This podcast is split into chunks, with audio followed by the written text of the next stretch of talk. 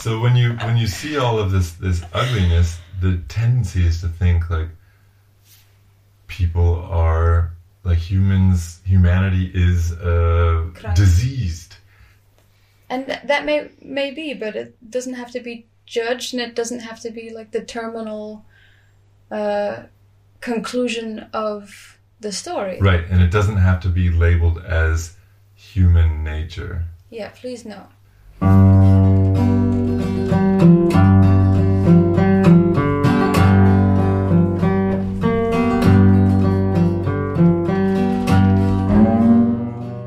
This is the podcast to restore your faith in humanity.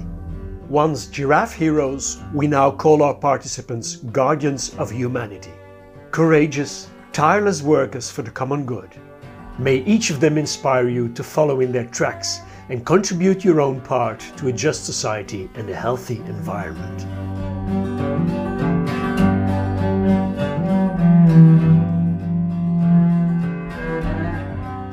The music you are hearing is played by Serena Engel and Jared Rust and was recorded here in my own house. Together they formed a string bean party.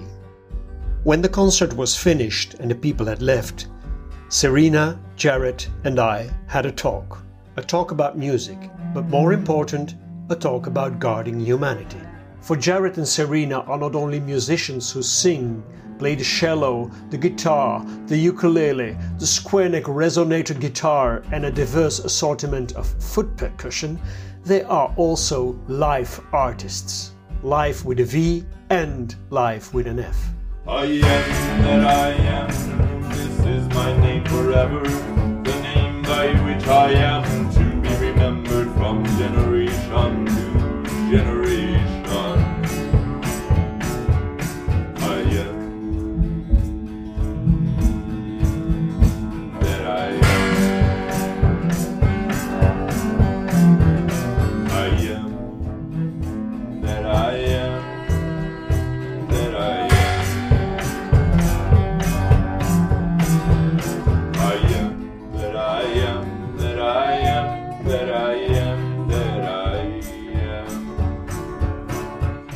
Jared's roots are in the USA, Serena hails from Australia, but the two live happily in Allgäu, Germany, where they run a small farm that has been in operation since 2017.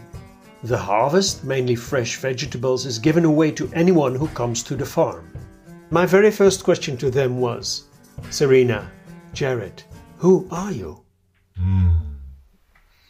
That's a difficult question, isn't it? Hmm. That's that's sort of like the meaning of life. Figure out who you are, and then Tell me right away. and then do it.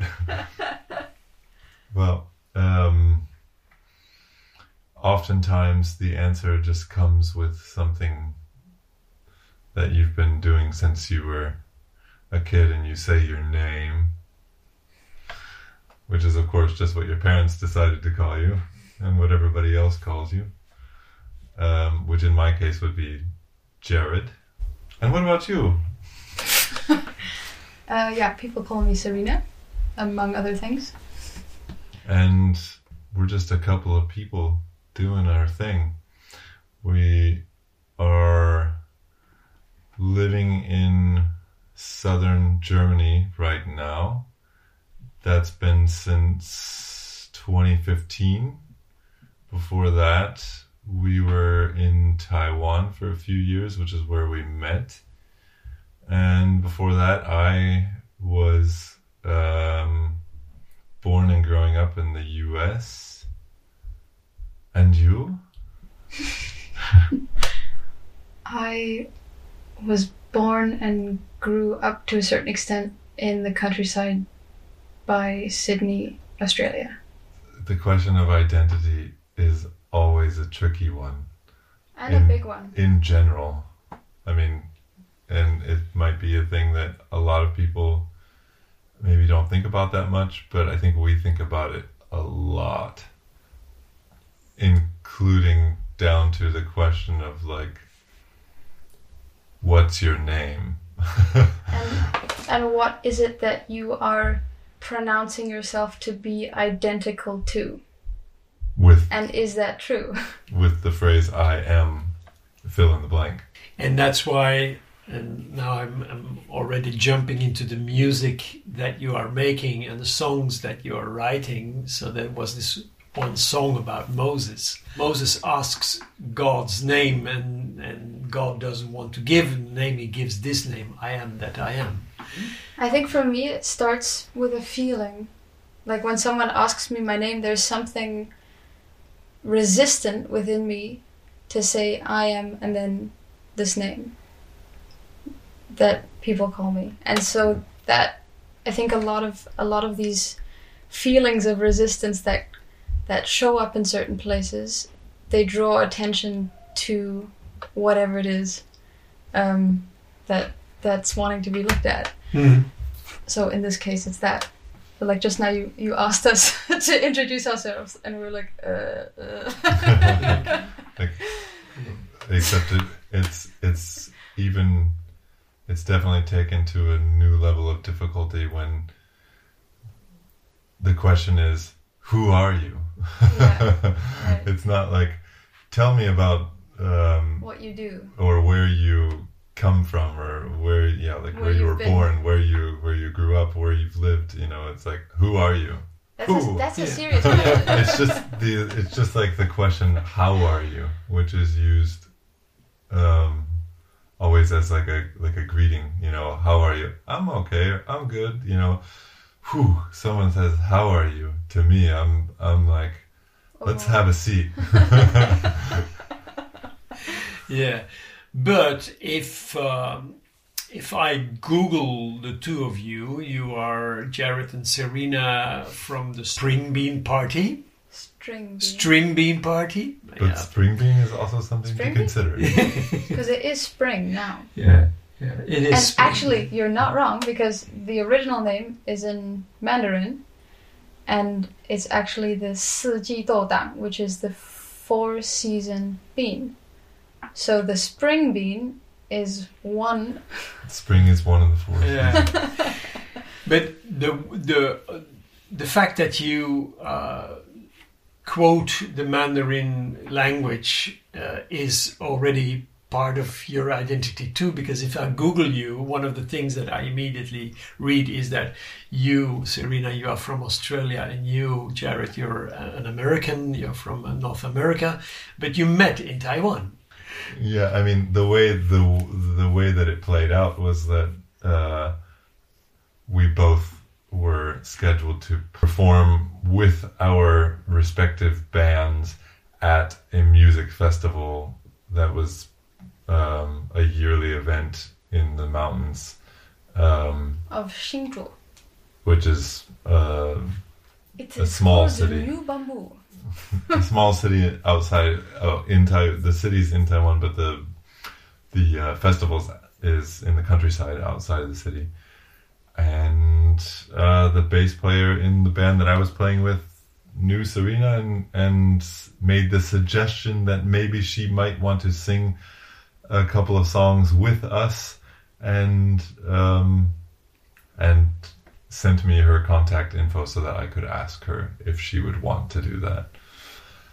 So we arranged some things over uh, messaging and um, then met then like actually met the night of the um, The shindig. the yeah the, the night of the event and a couple hours later we were singing on stage together D- did you immediately fall in love? um, Do you want an honest answer? I kind I kind of did I think you definitely did. yeah took her a while but what it, what definitely I liked him, but I was like, whoa. he's crazy um, what definitely careful with this one. what definitely immediately happened was that musically like we had rapport. we, it just worked from the first second. Like on the stage things were like we did this like improvised banter and it was really funny and it just happened like without any kind of planning hmm. and it it worked really well. That definitely happened immediately. And then the audience sensed that and immediately gave that back to you like you you you felt like you had to continue I don't even remember what No, the he was audience was love all about. yeah, no, it definitely once we because because soon thereafter we started because that was with a bigger band, right? And and soon thereafter we started working on like a duo repertoire, um, and when we started performing as a duo, it was clear from the very beginning that that it worked really well and that it was received really well by by people. It wasn't necessarily very comfortable, but the way that we work musically as a team is more like Jared is a driver and he has a really good eye on the things that I need to be working on. And I don't like people telling me what to do. So it's like it was a, a massive challenge to to uh, last m- myself ein was that in English? Allow myself. to let yourself be taught Yes, totally. And and disciplined to a certain extent because a lot of the time I just wasn't really interested in putting the level of focus and concentration in that it needed to get things to actually be nice. And actually, at first, she was like, you know, it was like surprise. I play cello because that first band, she was just singing in that band, and she sang with with us. And then she's like, "Oh, I play cello, and we can maybe like do this duo thing." And then she'd be like, "Oh, but for this song, I'll actually not play cello. I'll just sing." I'm like, "No way! of course you're gonna you're gonna play cello. You're gonna play cello on all the songs. Why would you ever not play?" Yeah, but it was interesting because, like, at first, you know, I didn't know how to play and sing at the same time. And so, if you're playing a fretless instrument and you're singing, obviously, a, singing a fretless instrument, um, you have to have an ear on both things.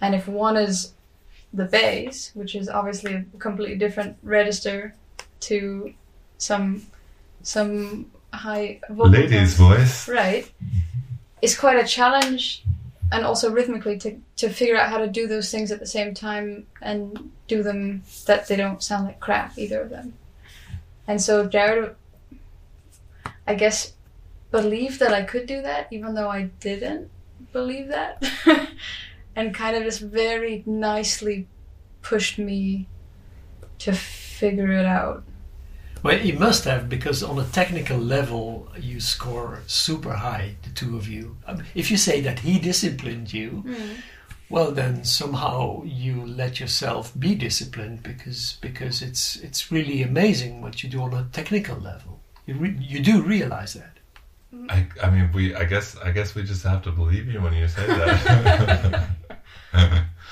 Yeah, I think I think sometimes I notice that we have really improved. Okay, but that is on a technical level. But there is in the music that you play, there is a very clear message coming out. Mm. I could try to describe it. It's it's something that is very close to Mother Nature, very close to acceptance, very close to respectful, trying to be a respectful being. But uh, I, I rather ask you, what is this message that you are trying to give? I. I don't necessarily ever really think about it as a message trying to give. It's just like the stuff that we We're like think about or like talk about or well. yeah. It's like the things that we think are important and and are like themes of conversation that are constantly running. If it And is if- a message, we're trying to give ourselves the memo as well. It's it's also the same with the garden. So it seems like everything that we do that's perceived from the outside world as like what we're putting out, we're also like putting it into us. Like we're you know, that's where we're at with these things and what we're asking ourselves and searching for. But they they they always said the best way to learn something is to teach it, Right. right? But I think a lot of the time when people look at what we're doing, they kind of imagine somehow that we've we've like gone through a process and are at the end of it and are now like presenting, you know, whatever it is that we've learned or whatever. And actually, it isn't. Well, we're right in the middle of everything, Yeah. right? yeah. Just the same as everybody else. it's also like the thing I realized at some point, like in my 20s, like, gosh, I keep having these really big, profound um, realizations, and then I just forget. and then I'll like remember them again, like, who knows, like the next day or like a week later or like a year later or like Or, five like, years 10 later right. And be like, ah, I already thought of this before, and I haven't been doing it or haven't been living it this whole time. So it's kind of like just like repeat, repeat, repeat, repeat, repeat, and then then it kind of maybe eventually starts to become not only just a intellectual idea, but something that like you start to maybe feel a bit and then maybe you start to actually like act it and start to like be it and start to live it like But essentially, slowly it does feel just like remembering right yeah at the end and the beginning of the day. Like, remember who you are. Yeah, Yeah. and what and what we're here to do, which I guess is like bringing a circle back to the guardians of humanity question. Uh, I like the new title, by the way. Hmm. It it makes a it resonates a lot more than Giraffe Heroes, I guess, because Giraffe Heroes is is more like a conceptually interesting, and Guardians of Humanity is like totally clear. Like it's just like ah yes, of course, you know. We're guardians of humanity, and humanity are essentially the guardians and custodians of the earth. And that's what we're here doing. And we are also allowed to remember that. Yes, because the main theme nowadays is that uh, humanity is messing up the planet. So we are, we are we are bad guardians. We are not guardians. We are fucking it up. we're just teenagers at the moment. Yeah i That's- mean yeah. it's it's um it's tricky because there's super fine line because in one sense it's true that we're that we're messing a lot of things up but the, the part that of that that that might be getting i'm using careful language here that might be sometimes exploited into a bit of a, an untruth is that we are incapable of getting it right. Like we might be getting it wrong in a lot of ways, but it's not that we are incapable of getting it right. And it's not that we're implicitly trashy cancers of the earth, which is, I feel like, probably if there's any message that I would like to give anyone at all in this moment, would be something that I've kind of developed a sense for and then learned a couple of things about, which implies exactly the opposite of of that idea that human beings through existing can only cause piles of garbage. I'm going to pull out a statistic because I can. in the middle of the 1800s, the biodiversity in Middle Europe was at its absolute high point from the entire time before that in recorded history. So obviously the monks were kartieren and writing down all the all the things that they found. And starting with the Industrial Revolution, that was the beginning of the decline of biodiversity. So all the time up until that point, from where Middle Europe was just birch, uh, not birch, beech, boegen. Beech, Beech. fo- Yeah. Beech forest. right? Up until the Industrial Revolution, through the way that human beings had cultivated and worked with the land, an immense level of biodiversity was created through that, co created with the human being's relationship to the land and everything on and in and around it. And that's a really important thing for us to to know. That the messing up is so young. Be- yeah, it- not, not- only not that the that. messing up is young, but that we actually not just can be, but already in not that far ago history, we're actively participating, and, and we we even as Europeans, contributing to the biodiversity, like in the biggest possible way, because you know, beech forest, that's that's one thing. But then if you if you think about everything that happened since then, not just through the development of the specific cultures that were cultivated, but the supporting ecosystems around those cultures.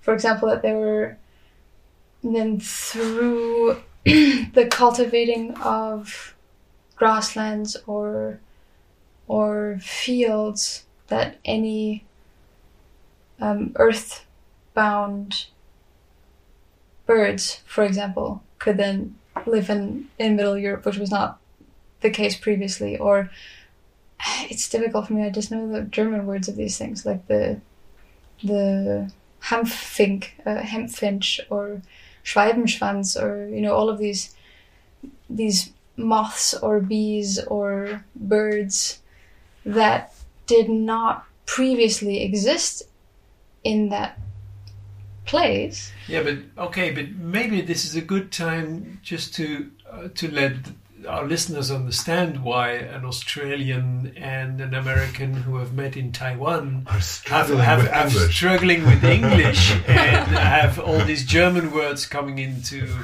uh, into their place. So please tell us. Uh, you live in Germany now, Yes, Mhm. but and not only do you live in Germany, but you run a farm there. yeah. And Well, that's obviously the reason because when we're thinking or talking about the things that are specific to the place where we're doing the do, um, the language is German. So I wouldn't necessarily have ever thought of what a hemp finch would be called in English. Hmm.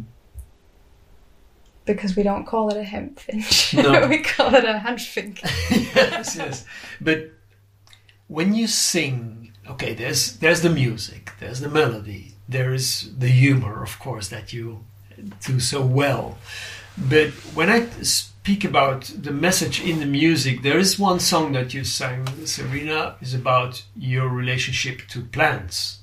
To to you try to explain uh, what it was this to to crawl uh, with your feet, uh, with your knees on the ground, and struggling with plants. This is obviously about Boden, no? It's actually more like struggling with the weather. Yeah. The the weather is a little bit like the the Wild wild card. card in the whole equation. And if if you're gardening or farming in any kind of way, you well at least I have a very intimate feeling relationship with with the garden. And so whatever the weather is doing, it doesn't actually matter if I'm there or if I'm inside or somewhere else. If the garden is experiencing a certain weather, then I also am experiencing that weather. So if it's hail, then it hurts. And if it's drought, then it's really stressful. And it's it's not stressful for a minute when I think about it. I just feel kind of the constant stress of it. And have you always have had, had that? Oh no, not at all. Um, that definitely was something that developed itself and has been developing, and I think it will continue to evolve because I don't find that state of being to necessarily be the the end goal. I think the end goal essentially is a compassionate state of being instead of a sympathetic or an empathetic or or even a completely ignorant. You know, obviously there are different different ways of of, of being in a relationship to what's around you and mm. what's before you.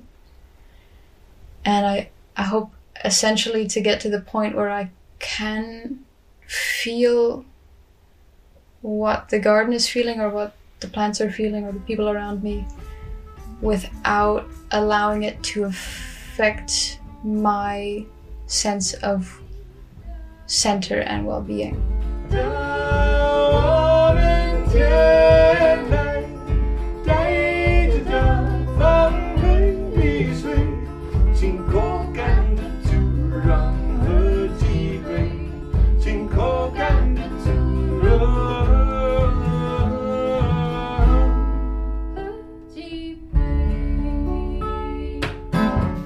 There is a documentary about you and about the music and about the farm. From from watching that documentary, I sense that uh, it's mainly Serena who is plowing and harvesting and also sowing, and and that you, Jared, mostly play music. Is that correct? Well, it's definitely the case that I am not really working in the garden. And that you're mostly doing the work on the music, but you're not mostly playing music, except for now we've got a bit of a different thing going on. Right. But I've I've I've got like I guess you would say two big loves when it comes to things that I want to be doing. One of them would be of course with the music, whether that be arranging and composing and writing or just practicing or playing or whatever. And the other one is um, building stuff. So like the house that we are living in, um, we've done a lot of work on, like a lot of transformation, and um, I I definitely have not done that all by myself. That's for sure. Because Serena's also done a lot, but Serena does it in the winter, um, and I might be working on the house like all year round. And I love mostly working with wood. I just love it. You have that same sensitivity with wood as Serena has with the land. I think yeah, so. I think so.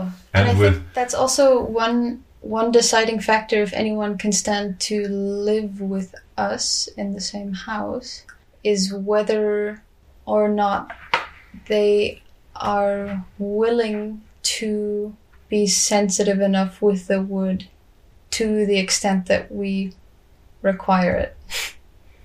the wooden things in the house. but yeah, and it's I think for me it's the that like the sensitivity isn't just in like with the wood and working with the wood, but in the space. So like when there's and it just so happens that my medium is the wood. So like when Oh, the wood is everywhere. That's the thing, though. because my medium is the wood. Right. so like when when it was time to um, renovate the room that was going to become our bedroom, that process of feeling into a space and like the angles and the shapes and the solutions to like um, questions of doors and windows and uh, trim around the door frames and around the the ceiling and whatever like all of those feeling elements in a space is a place where I might be more sensitive than I am in other areas of my life. Yeah. But that's interesting now, just listening to you talk about that. It does feel like you do inside what I do outside. So, like when we go into that water closet and, and I put my hand on, on the handle of the of the door, which is this beautiful bent stick, I feel love and gratitude just automatically. I don't have to do anything for it because it's it's coming towards me. You know, it is sort of for me. It, it feels important that there be spaces where we can just absorb loveliness hmm and have that begin or continue a positive feedback loop in us that we can have also the strength to take up the task that we're that we're here to do And that this idea actually makes me think of exactly what you brought up several minutes ago about this idea of like humanity just like messing things up. And it's another observation that when we, I mean, this is our judgment, anyways. Um, when we look around, say, a modern city, we think, oh my gosh, look at all this ugly stuff that people are making.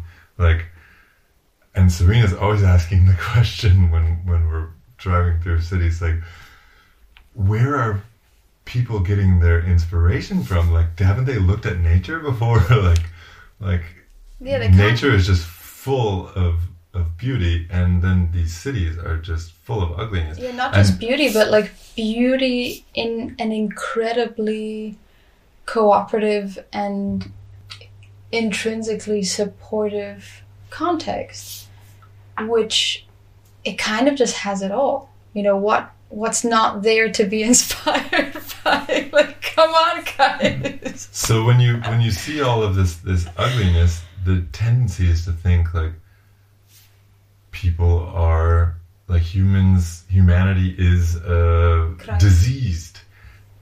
and th- that may may be but it doesn't have to be judged and it doesn't have to be like the terminal uh, conclusion of the story Right, and it doesn't have to be labeled as human nature. yeah please no hmm.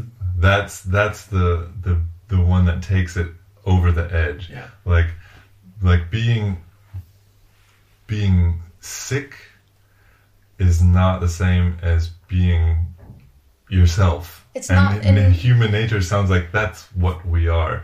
And like a human disease sounds like something that can be healed. But this brings me to to the songs that you write, Jared. A song like "You Made It Up" or the other song like the the Optimist Blues, Mm. where you say, Yeah, you can call me an optimist, but that's not what I am. It's just what I choose. oh yeah Oh yeah. and and also a song like "You Made It Up" is like okay, you look at reality and you create it. There is also a song about authorization to authorize something, and you mm. you said, Serena, we mean it very literally. Like authorship, it's mm. also in au- so you, you claim reality, it's mm. yours. And but you can bend it, you can change it, and if you say it's not human nature to be bad, to be uh, the no good, lonely, loveless, land grabbing money grubbers. yes, to become someone like that, it's not human nature. Right. It takes a lot of perversity to get you there, Yeah. and a lot of bad choices. Right. Yes. and And- and a lot of openness to being a host of that sort of thing Yeah, it's like the story of the two wolves inside you, right, Right. and Which who's one are you going to win? yeah The, the one, the wolf that you feed, obviously yeah, is the one that's going to win. This is so much part of your music. It's why you are sitting here today, and that I'm interviewing you as guardians of humanity and not as musicians, because there is uh, there is so much power in, into that message, and it's it's one can hear it, but one one must search for these messages today, and that's why I feel so blessed with you playing this music in my house today. Do, do you often hear that that people really recognize themselves in your music, like I did today? We hear a lot of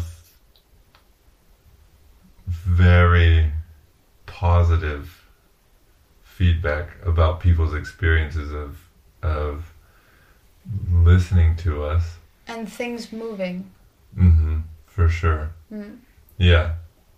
I mean, the the short answer to your question would be yes. yeah I guess we believe it when people tell us these things, but at the same time, it it is, I would say, pretty much every time surprising and surprisingly nice to get that kind of feedback because you know we're definitely very much caught up in what's going on inside of us Yeah, and also because of the nature of our togetherness, we go around with what we're up to very much in tandem, but as a unit. So we're constantly, all of the, the time that we spend awake are just bouncing ideas off of one another and and in sort of epic conversations that last for years and are very much in our own world with that with of course a lot of friends but it's i guess in in the whole picture we're the the constants. Constants. yeah. Hmm yeah. So so when when especially because most of our performing is happening in germany and so we're not singing these songs in front of a native english speaking audience so or an audience that necessarily has a level of fitness in english right that can really follow the text. A lot of it, what the comprehension that happens is either between what we say between songs or and uh, the feeling that people get Right. from the sound of the music. And that's because we don't necessarily always have conversations with people like we do with you. For example, you who understands a lot of the of the lyrics um, and can really get into the depth of it. and and is inclined to get into the depth of it because it, Mm. there's a lot of different kinds of interest in what we're about. I think a lot of people are they maybe even stay on the level of oh they're doing something different. It remains on the level of like feeling. But isn't that perfect? Because it does feel like, especially in in Middle Europe, the feeling world, the soul world, and is- especially in Germany. especially in Germany, is a little bit of a wild, mysterious landscape. neglected. People Yes. are very much on the intellectual level. And it does seem like in that case they might be getting out of their heads for a minute when they when they come and hear us play. Yeah, yeah. The, the Garden of Feelings is a very badly tended garden. eh? Uh, Mm. But it's interesting because for me, coming and living where we live has been kind of the opposite lesson for me. Because I think before I pretty much just only lived in the Garden of Feelings, and the Nog wasn't really getting it. And I feel like being in a place where where headspace is so so revered and cultivated it's really done a lot for my my capacity to to comprehend and articulate what's happening in my feeling landscape which has been huge for me. Like it's been like a, a massive step up on the developmental path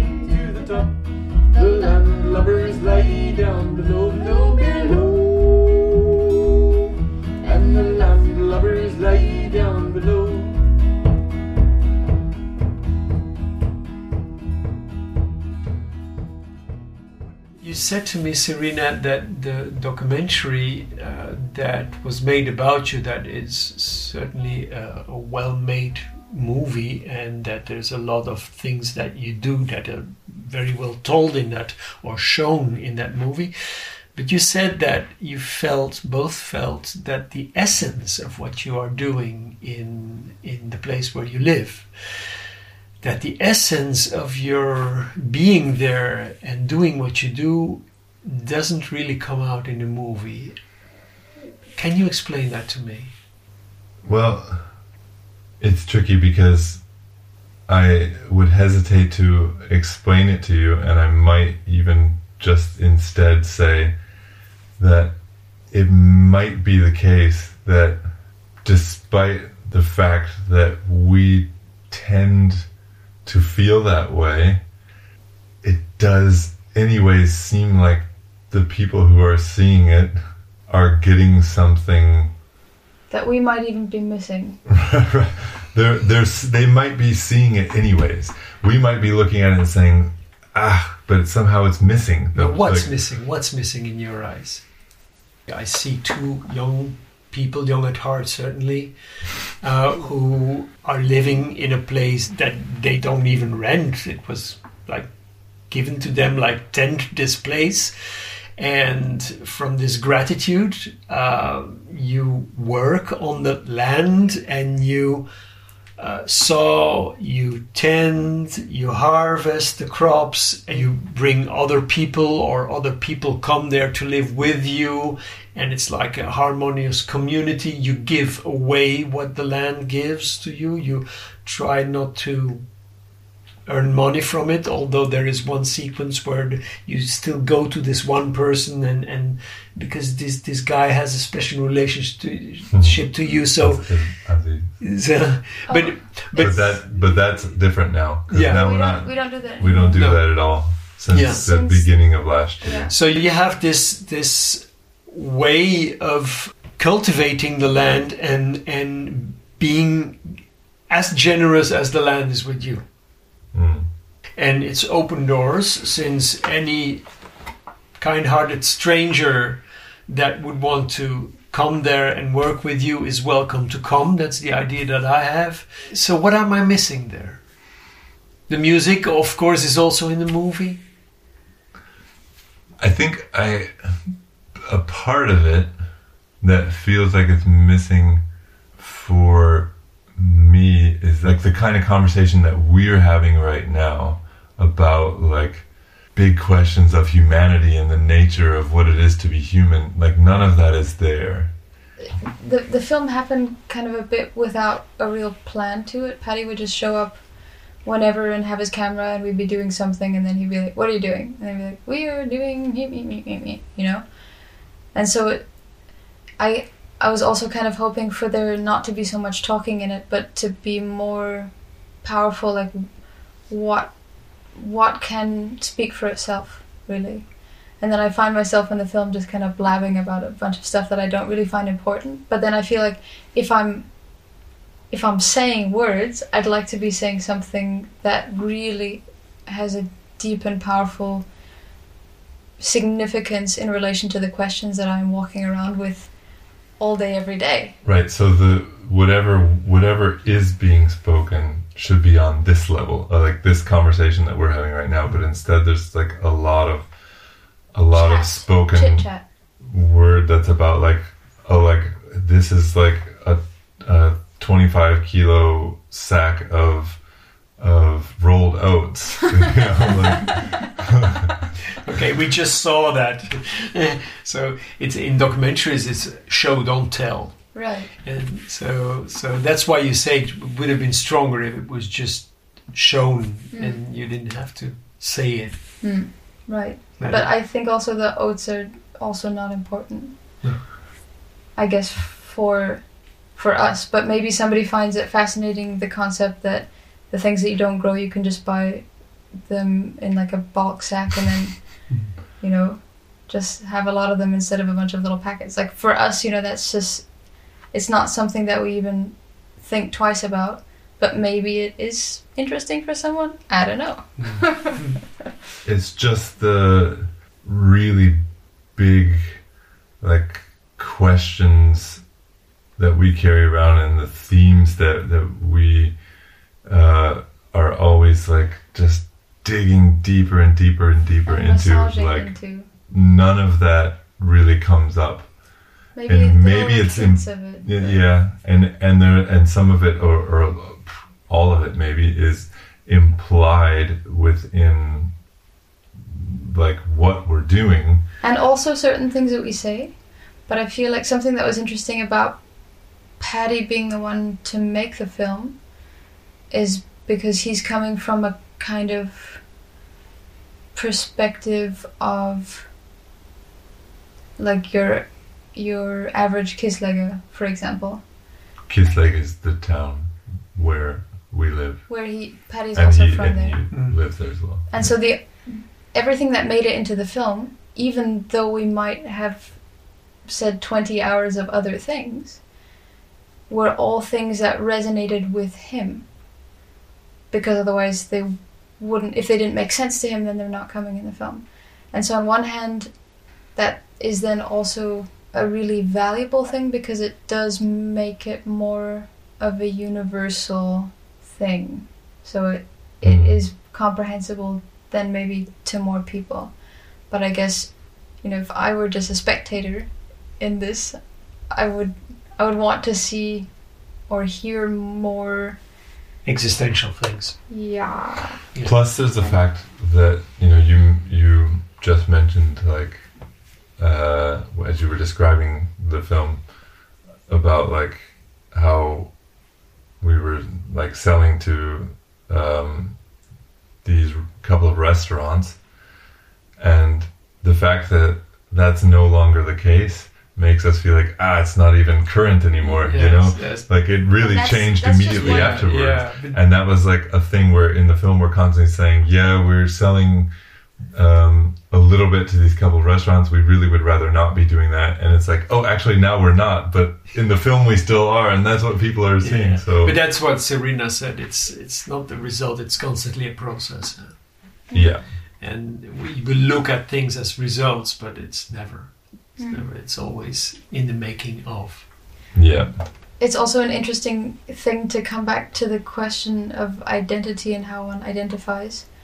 When such a film is made about you, I guess, it does tend to paint a certain kind of picture. On one hand, there is a level of intimacy, of experience that one gets watching the thing, and kind of a whole idea essentially is built out of that in relation to who we are and what we do and what we think and what we feel and what our relationship is like and all of those things.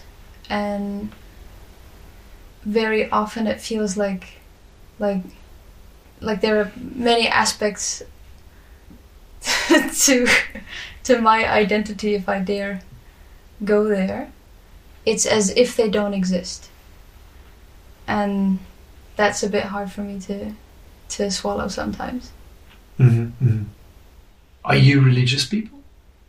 i was raised in an environment that was protestant um, and then i did the completely reject it thing for a minute um, and then i spent years doing like a slow reconciliation um, all the while basically looking into everything else that there is um, and what what everyone else has to say about gods and and morals and whatever My question was mainly do you have a daily practice? Something that you do every day that brings you closer to this cosmic vibration? Mm. Practice, yes, a practice. Um, We're a bit out of practice at the moment, actually. well, what practice are you referring to? Because m- the practice that I'm thinking of, um, and I love the word practice, in in this case, I do. When I refer to music, I don't really refer to practice. I Just play. I talk about playing. Yeah. Um, but in this case, practice because it's. Um, let me put it this way: I would refer to it as a unstructured practice. So it's not like from this time until this time I do like I sit in this position and do this breathing and say this mantra and focus on like this visualization or whatever. Um, for me, it's the practice of, and this brings us back to the being raised in a in a Christian environment. That reconciliation process brought me to the point where I realized actually, um, I love Christ, and actually, I do see now that Christ is within me, and and the practice is then um, building the relationship with Christ within me, and and working on practicing an a real communication. So listening for the quiet whispers that are within me, um, practicing recognizing which quiet whispers are coming from where and which loud screaming in from within um, is coming from where else and um, and working on practicing always remembering and recognizing and honoring that presence and and then really the goal would be unifying with that presence Mhm. I think I might have gone through a similar process, but in a very different way.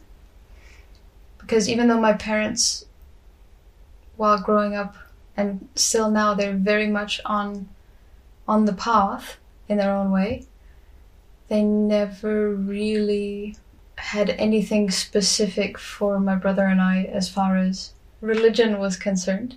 And it was more like what they really focused on allowing us to cultivate was a love and reverence for divine being on earth.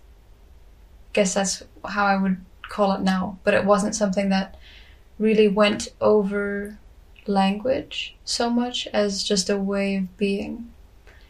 And then I went through a, a phase of rebellion and rejection for all things nice, maybe. um, and had a bit of a wild time, which was great uh, for what it was. And I guess in my practice, similar to Jared but with different language, it is any any time where I where I have space for it.